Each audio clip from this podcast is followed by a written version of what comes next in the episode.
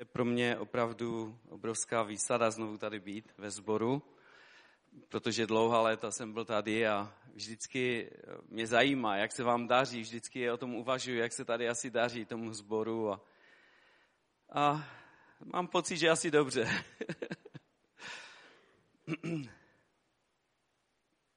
Ale kež by se nám dařilo vždycky dobře a ve smyslu tom, že bychom vždycky byli plní boží milosti a boží lásky, boží blízkosti. Protože to je to, na čem skutečně záleží, abychom byli s ním. Když si Ježíš vyvolil své učedníky, tak mi napadá, tak je řečeno, že si vyvolil, aby byli s ním. A to je, myslím, ten hlavní záměr, proč vlastně křesťanství existuje. Abychom byli s Bohem. A o tom jsou i Vánoce ostatně. Jo? A já, protože jsou Vánoce, proto budu mluvit o Vánocích. Protože pro mě osobně je to nesmírně krásné téma a už od dětství miluju Vánoce, protože eh, vždycky o Vánocích jsme jako rodina prožívali něco, co jsme během roku málo kdy prožívali. Já jsem vyrůstal v nekřesťanské rodině a moji rodiče nevěřili v Boha. Ale o Vánocích se vždycky, a měli spoustu problémů, měli spoustu těžkostí a problémů. Ale o Vánocích se vždycky snažili, aby, aby nám nějakým způsobem ukázali, že nás milují, že, že jsme jejich a že nás milují. A pro mě, i když my jako pubertáci jsme to vždycky všelijak jakože zesměšňovali, ale dnes vám chci říct, jako už dospělý muž, že, že tyhle ty chvíle byly pro mě opravdu vzácné. A my se někdy zlobíme na lidi v tomhle světě, že z Vánoce udělali mm, jako takový marketingový biznis a že prostě lidé pořád zhánějí dárky, ale někdy to je to jediné, co ti lidé dokážou, co oni umí. Někdy je to to jediné, čím, jak oni umí vlastně ukázat, že to, co se jim třeba nedaří přes celý rok, ukázat svým blízkým, že je mají rádi, tak nakonec mají dobrou příležitost o těch Vánocích to nějakým způsobem ukázat a dělají to různě podivně a někdy i škodlivě pro ty děti, že? A když jsem se ve škole zeptal, co je, co je na Vánocích nejkrásnější, tak spousta dětí začalo říkat, jako no, moji rodiče mi koupí nový mobil a, já dostanu notebook, jo, a takové dárky, o kterých mě se v životě nezdalo. Já jsem vždycky dostal ponožky, jo, a prostě takové věci a, a nejenom mobil, jo, a, a takové věci. A jsem si uvědomil, že rodiče, ti rodiče často e, to divně ukazují a nesprávně a těm eh, pro ty děti škodlivě, ale přesto eh, je vidět, že a jsem přesvědčený, že v mnohých těch srdcích těch lidí je, že si najednou uvědomí, že to jsou svátky, ve kterých chcou nějaké dobro, nějaký, nějakou lásku ukázat těm svým blížním, těm svým blízkým. A proto jsou pro mě i Vánoce tak důležité a tak krásné, protože já jsem vlastně v něčem podobném vyrůstal a jsem za to vděčný dnes mým rodičům, že tehdy oni se snažili, aspoň když měli ty problémy, alespoň na ty Vánoce, aby byl pokoj,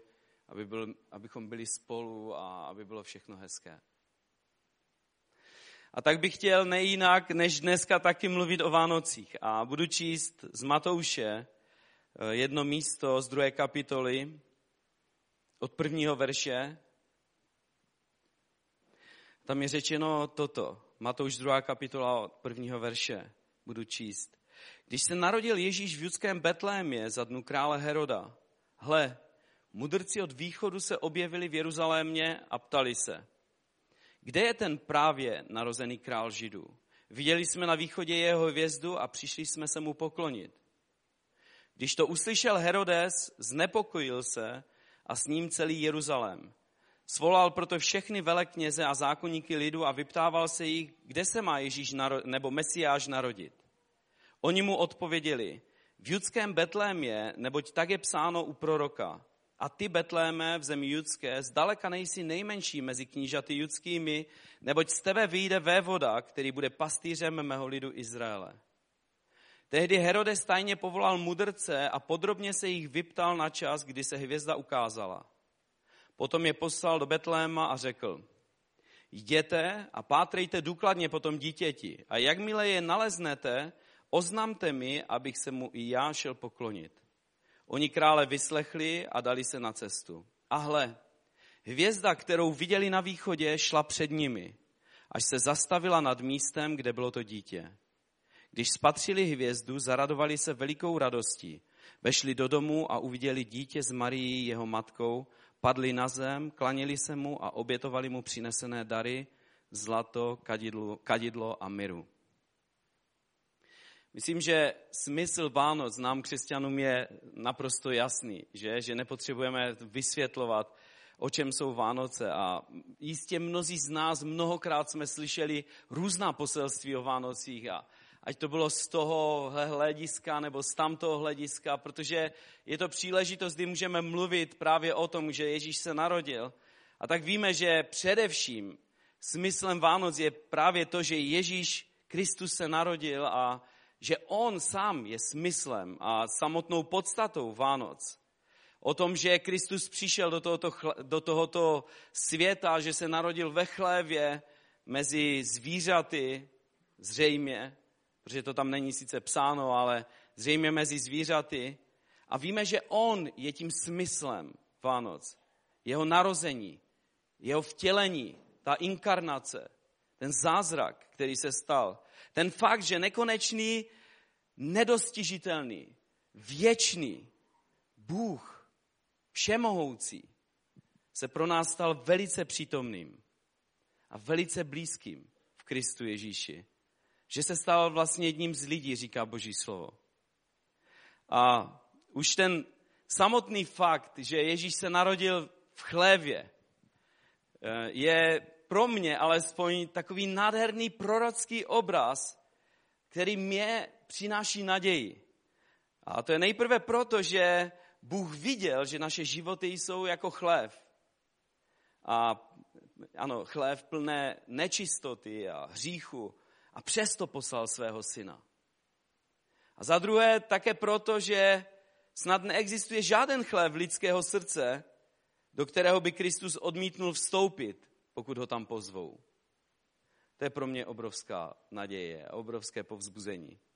Ježíš řekl, a to jsme tady dneska to slovo snad, já nevím kolikrát slyšeli, že hle stojím u dveří a tluču. Jestliže někdo uslyší můj hlas, vejdu k němu a budu s ním večeřet a on se mnou. To je nádherné zaslíbení. Mně se velice líbí jedna píseň od, eh, mm, od Marka Ebena si mohl vzpomenout Mark, Marka Ebena. A je to vlastně vánoční píseň, je to koleda. A v té písni se zpívá, já to přečtu, dny se krátí a mnohem dřív se stmívá, už vyšla hvězda, za ní zlatá hříva. A z té hvězdy naděje vyplývá, že světlo přijde i do našeho chlíva. Myslím, že je to velice krásně a velice vystižně řečeno a to je především to, že každý z nás má takový ten svůj soukromý chlívek, jo? A že, že do toho našeho chlíva může přijít světlo. A pokud vás to uráží, to není můj názor. To říká o nás Bůh, že v Žalmu například je spousta míst. V Žalmu 14. kapitola ve druhém verši je řečeno, že hospodin na lidi pohlíží z nebe, chce vidět, má kdo rozum, dotazuje-li se po boží vůli. Pak je řečeno, spronevěřili se všichni, zvrhli se do jednoho. Nikdo nic dobrého neudělá, naprosto nikdo. A tak je jisté, že každý z nás, každý člověk, potřebuje, aby přišlo světlo i do naší vlastní tvrdosti, temnoty našeho života, našeho nitra a zahřálo naše studené srdce. Protože bez Boha jsme naprosto ztracení v tomto světě.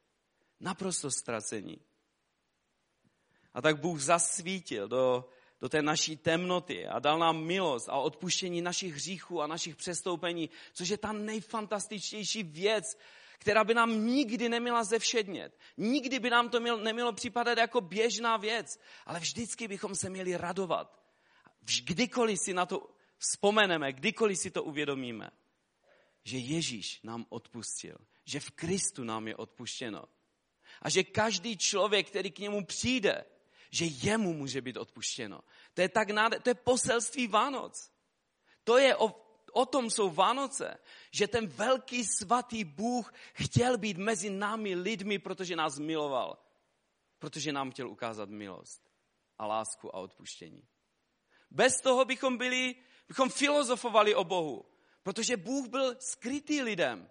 Ano, proroci o něm mluvili.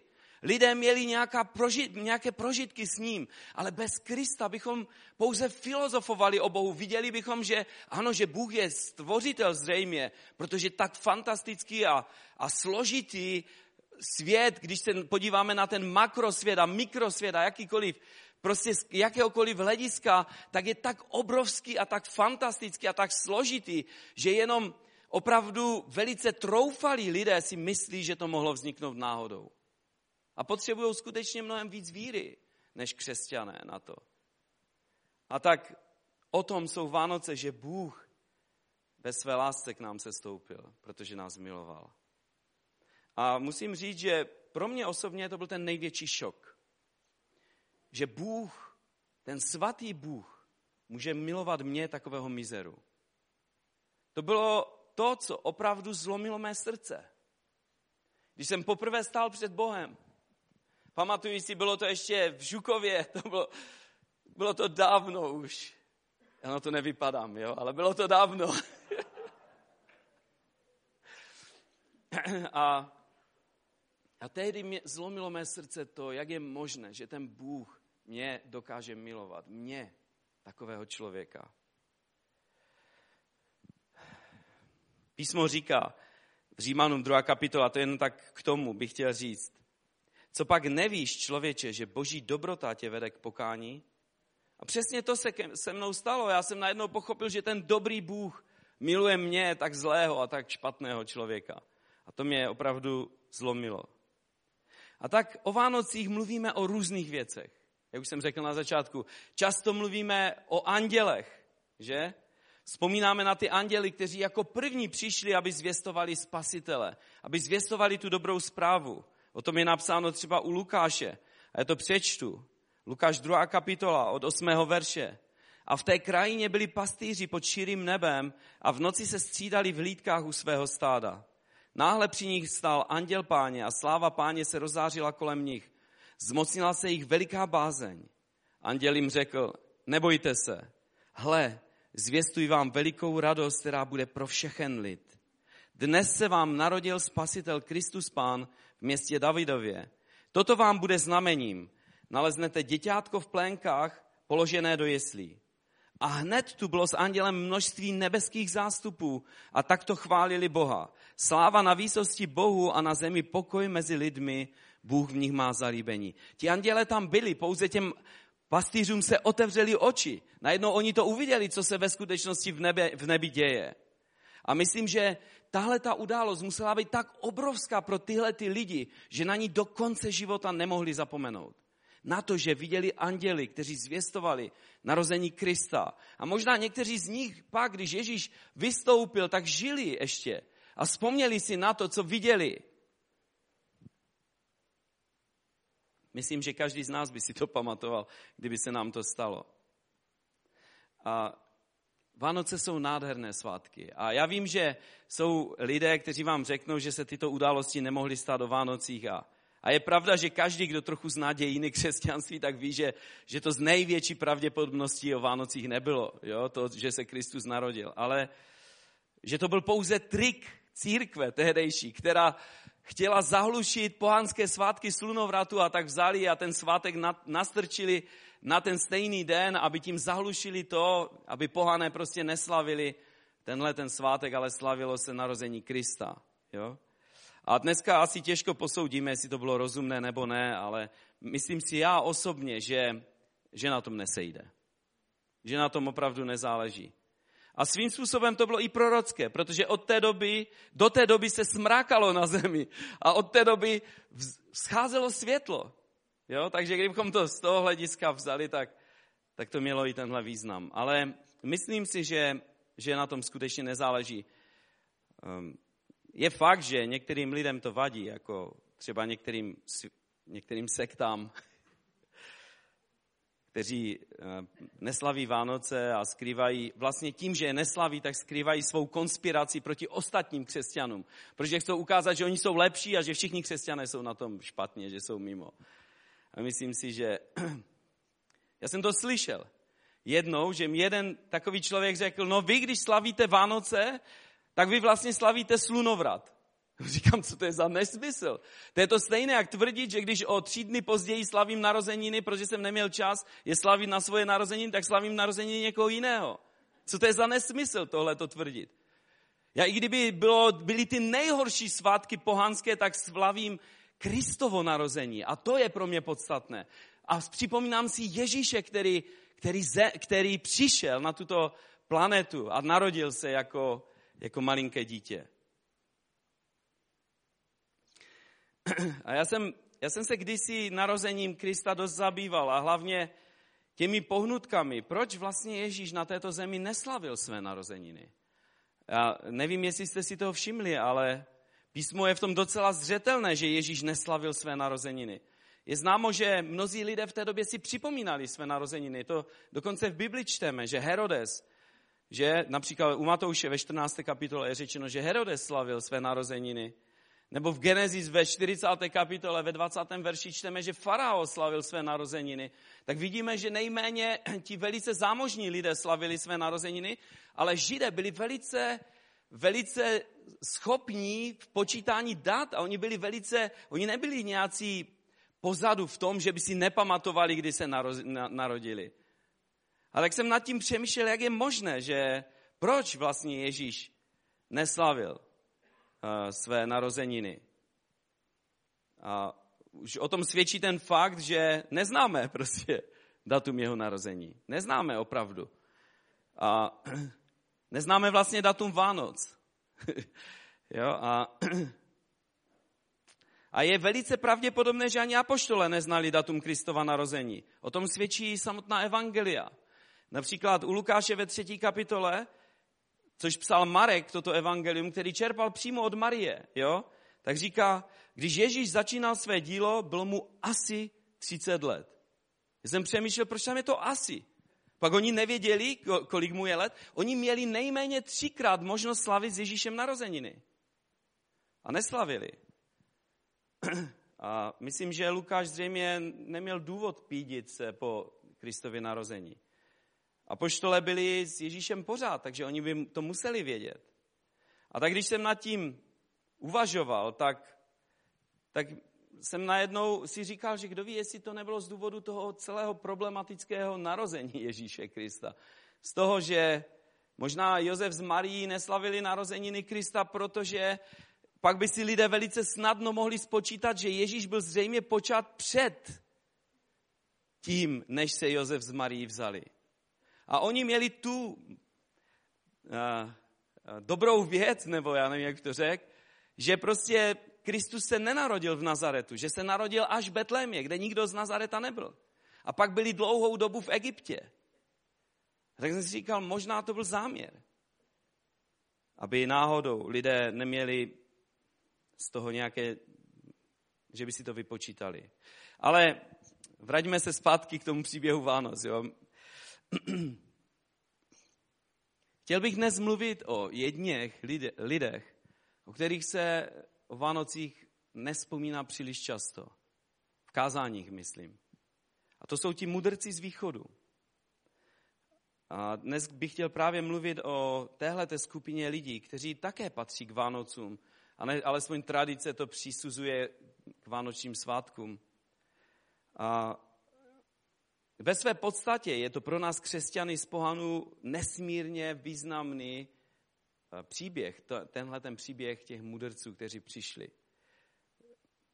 Protože vlastně, nevím, jestli jste si toho někdy všimli v písmu, ale vlastně tito lidé byli první, kteří přišli, aby uctívali Krista. Ti pastýři to neudělali. Tam je řečeno, že oni pouze přišli, viděli, že věci jsou tak radovali se a vyprávěli Marii a Josefovi o tom dítěti, o tom, co se stalo, co jim bylo řečeno od andělů. Ale najednou tady je skupina lidí, kteří přijdou, padnou před Kristem, uctívají ho. Jako první to byli pohané, kteří tohle udělali.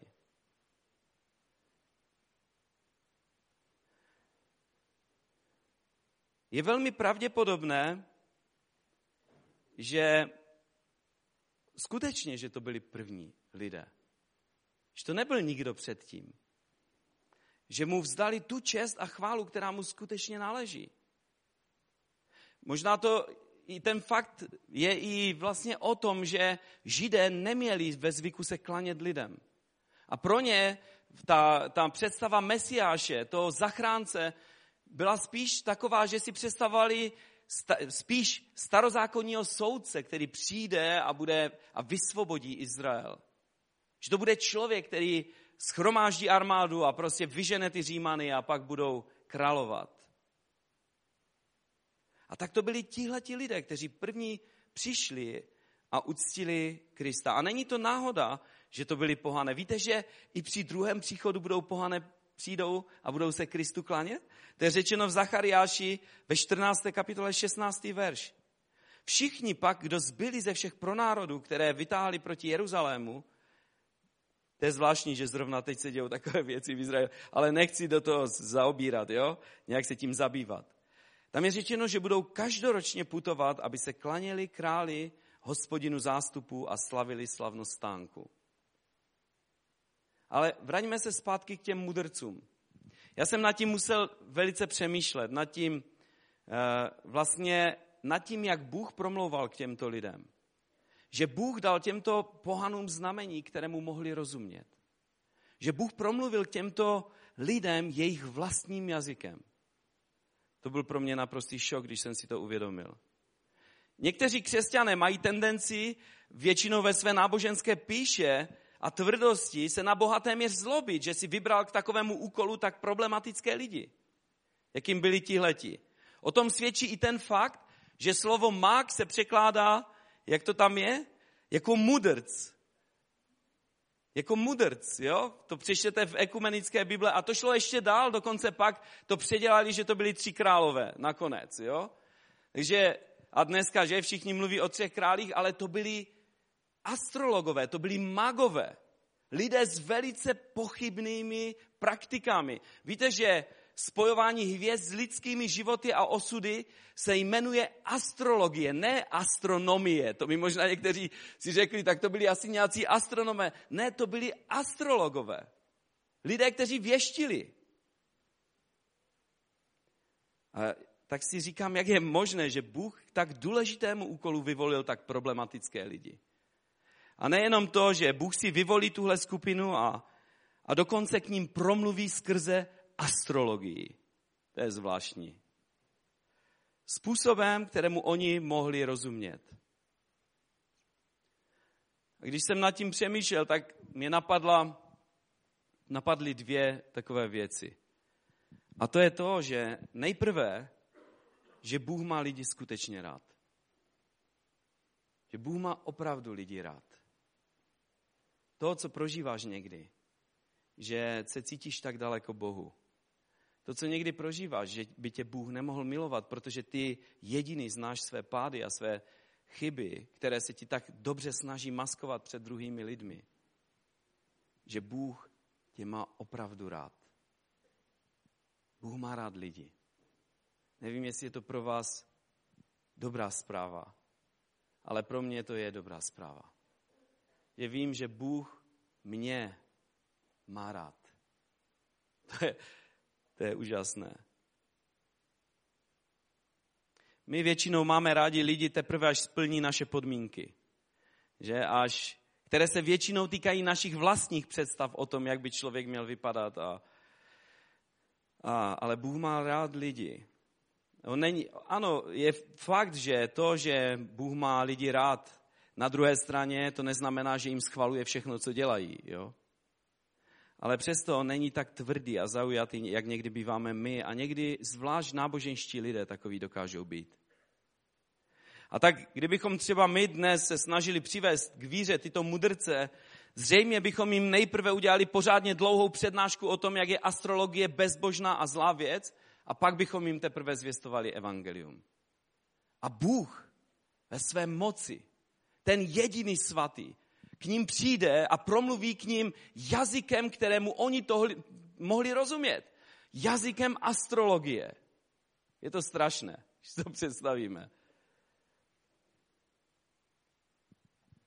A přitom se nejednalo o nějakou maličkost, o nějaký malý úkol, o nějakou malou věc, kterou oni by šli a tam eh, pustili třeba vodu a něco by se stalo a, a někdo by byl zachráněný. Ale jednalo se o, o přivítání krále králů, pána všech pánů.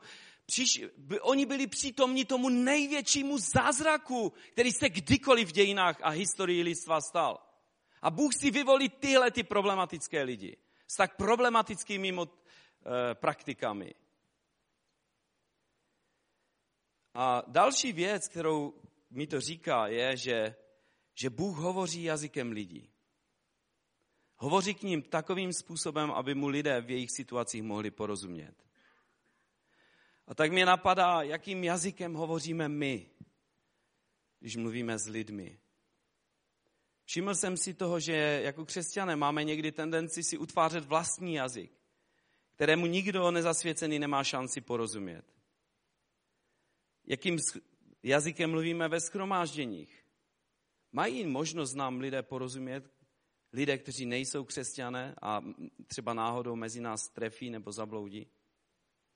Slyšel jsem ve svém křesťanském životě na toto téma různé myšlenky a názory. A jeden z nich byl, že, že se nám lidé musí přizpůsobit. Že je to jejich problém, když nám nerozumí. Dokonce takové myšlenky jsem slyšel. Že se s tím musí vypořádat sami. A dokonce, že pokud ne, se nesnaží vniknout do naší křesťanské subkultury, pak asi nejsou vyvolení. Přitom Pavel, když mluví o křesťanském schromáždění, tak mu šlo o několik velice důležitých věcí. Jedna je, aby to všechno, co se ve schromáždění děje, sloužilo ke společnému budování. A druhá věc, aby to, co se ve schromáždění děje, bylo lidem srozumitelné, aby věděli, co se děje. A to říká v první Korinským, že? Když říká například, kdyby se tedy sešel celý sbor a všichni by mluvili jazyky, tam se tehdy mluvilo o jazycích, o daru ducha, a vešli by prostí lidé nebo nevěřící, což pak neřeknou, že blázníte. A na jiném místě říká, ale v církvi, abych poučil i druhé, raději chci promluvit pět slov svou myslí, než deset tisíc slov v jazyku. Ano, ti, kteří přišli ke Kristu a aby mu vzdali chválu, to byli mágové. Lidé, kteří, které si Bůh vyvolil, aby tuhle tu věc udělali. Na druhé straně my víme, že to byli tehdejší myslitelé a učenci té jejich tehdejší doby, samozřejmě. Víme, že všechno, co dělali, nebylo zlé, ale že se snažili přijít na kloub různým věcem a měli u toho spousta různých představ a různých falešných myšlenek a představ, které byly škodlivé, ale byli to lidé, kteří se snažili přijít na kloub věcem. A my nevíme přesně, odkud tihleti lidé se dověděli o, o Mesiáši. Možná to byli lidé někde od Babylona, že tam, protože tam byla obrovská skupina Židů, možná od nich slyšeli o tom, že se má narodit Mesiáš. Víme, že do dnešní doby, když byly nějaké demografické výzkumy, tak zjistí, že tam jsou lidé, eh, židé, kteří mluví prada, prastarou hebrejštinou. Jo? Možná to byli, protože ne všichni při babylonském zajetí přišli zpátky. Že to byli lidé, možná tam od nich slyšeli. A nebo možná k ním Bůh promluvil ve snu, protože později vidíme, že když Bůh k ním mluvil ve snu, že tomuto jazyku velice rozuměli dobře. Že řekli, nevracej se, se touto cestou, běžte, spát, běžte jinudy a oni poslechli Boha. Takže nevíme přesně, ale jisté je, že přišli, aby uctívali krále všech králů a pána všech pánů.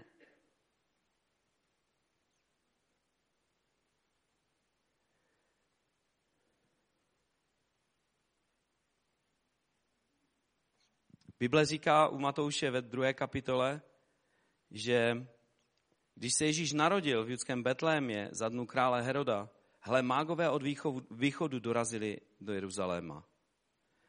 A je velice pravděpodobné, že se ta hvězda ukázala mudrcům již před Kristovým narozením. Možná to bylo, teď uvažuji nad tím, kdy se vlastně, eh, kdy ti mágové přišli do Jeruzaléma, že? Jestli to bylo při jeho narození. Víme, že vstoupili do domu, takže už to nebylo ve stáji. Nevíme přesně, jaká byla doba, ale je velice pravděpodobné, že ta hvězda se jim ukázala dřív. Víme také, že Herodes se vyptal, jaká, kdy se jim ta hvězda ukázala a pak povraždil dvouleté děti, že? Takže je možné, že to trvalo dva roky. Jo? Ale myslím si, že to není tak důležité.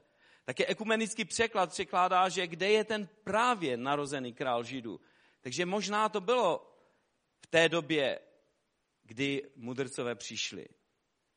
Ale ať je to tak nebo tak, celý ten příběh je nádherný. Je fantastický v tom, že i když se ta situace zdala naprosto strašná a většina lidí o tom ani nevěděla a velice bezvýznamná, pak Bůh dělal ten největší zázrak, který se kdykoliv stal na této zemi.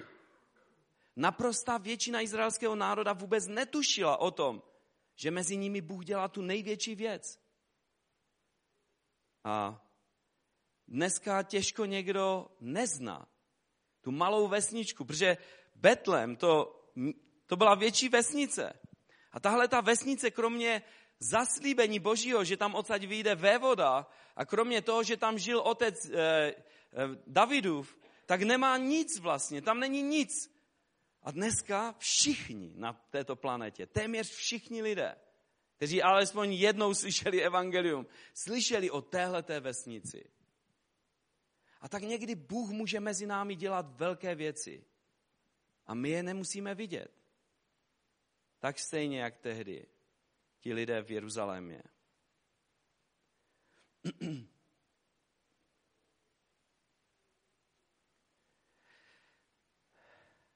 Je nádherné, že že tam byli zastánci, nebo zástupci, promiňte, zástupci duchovního světa, zástupci tělesného světa.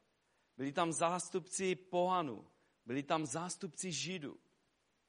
Prostě tak nádherná událost to byla. A, a většina, většina Izraelitů o tom vůbec nevěděla. Nevěděli vůbec nic o, o tom, co Bůh mezi nimi dělá. A tak o tom jsou Vánoce. O tom, že Bůh může vzít náš bezvýznamný život a může s ním učinit ty nejnádhernější věci. Tak zrovna, jak se to stalo tam. Že může učinit ten největší zázrak svého zrození ve tvém a mém životě. V mém životě už to udělal. Že může vzít naše srdce a zahřát ho svou láskou a svou milostí. A tak bych vám chtěl ještě říct, ke konci, čím jsou pro mě Vánoce. Čím jsou pro mě Vánoce? Eh, nejprve jsou pro mě připomínkou té reálné a upřímné lásky Boží k nám lidem. To, že Bůh nás opravdu má rád. A že k nám dokáže promlouvat tak, abychom mu rozuměli. Jsou připomínkou toho také, že všechno může vypadat hrozně, a přesto to může být pouhé zdání. Když přemýšlíme nad Josefem a Marí a není čas na to, abychom tím procházeli, ale kde se podíváte, tak měli problémy tito lidé.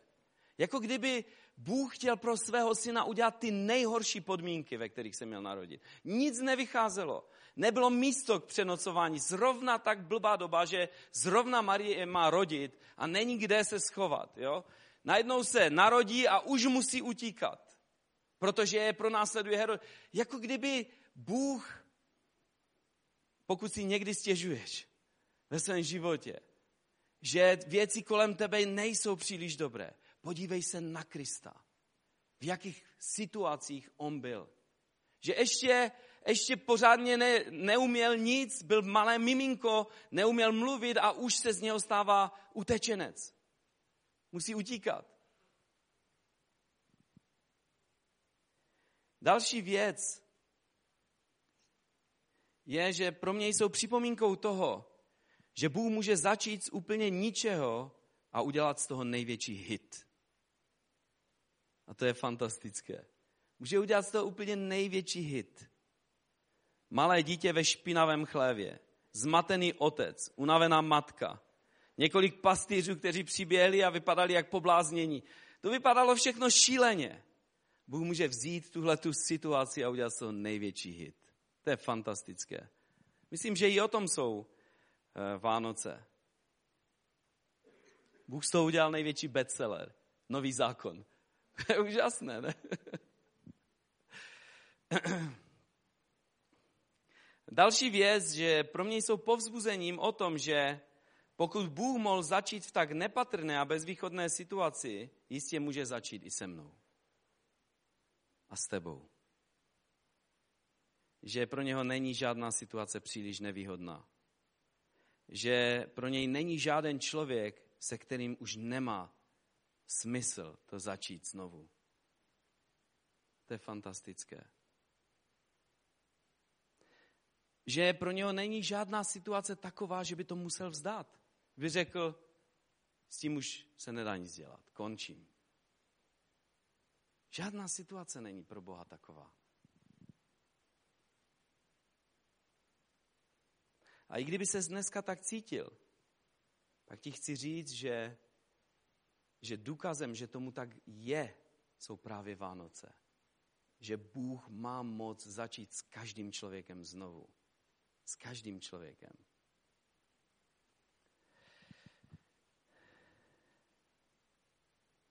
Další věc, že Vánoce jsou pro mě připomínkou, že ať mi mé pocity říkají cokoliv, platí to, co říká Bůh.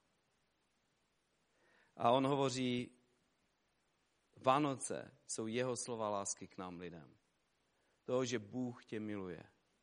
A pokud byla chvíle ve tvém životě, že si požádal, aby Ježíš vstoupil do toho s prominutím tvého chlíva, pak věz, že on tam vstoupil. Pokud jsi to opravdu myslel vážně. A že i kdyby Satan se snažil snížit Eh, snížit mě do toho největšího bahna a uvalit na mě veškerou vinu světa. Kristus nepřišel proto, aby nás odsoudil, ale proto, aby nás zachránil, aby dal život a, jak říká sám, aby dal život v hojnosti. A tou poslední věcí, kterou bych chtěl skončit, je, že pro mě jsou Vánoce také připomínkou toho, že Bůh nás může překvapit, i když to nejméně čekáme. A to, to je nádherné na Bohu, že někdy, někdy v těch nejsložitějších situacích, ve situacích, kdy jsme se nejhůř cítili, v situacích, kdy jsme se nejdál od Boha cítili, že jsme, tak Bůh přišel a dotknul se nás a proměnil naši situaci. O tom jsou Vánoce. A tak, když nad tím přemýšlím úplně nakonec, Chtěl bych před nás postavit takovou výzvu, protože já jsem přesvědčený, že celé křesťanství je o tom, aby, aby Bůh z nás, lidí, udělal lidi podobné tomu svému jedinému synu, Kristu. Že to je vlastně celá, celá bitva, kterou vedeme sami pro sebe, abychom byli jako Ježíš. A tak jsem se chtěl zeptat, nebo položit před nás takovou otázku, eh, jestli jsme lidé, kteří dokážou i v téhle věci být podobní Bohu. Abychom dokázali lidi přijímat opravdu tak, jak je přijímá Bůh. Abychom k ním dokázali najít přístup, tak jak Bůh našel přístup, například k těm mudrcům. Abychom dokázali, zda jsme schopní a zda máme to srdce hovořit k lidem neodsuzovat je a hovořit k lidem tak, aby oni nám rozuměli. To je taková otázka, kterou bych chtěl na úplný závěr před nás položit, abychom si ji zodpověděli, anebo možná nad ní přemýšleli, když budeme doma o Vánocích. Děkuju.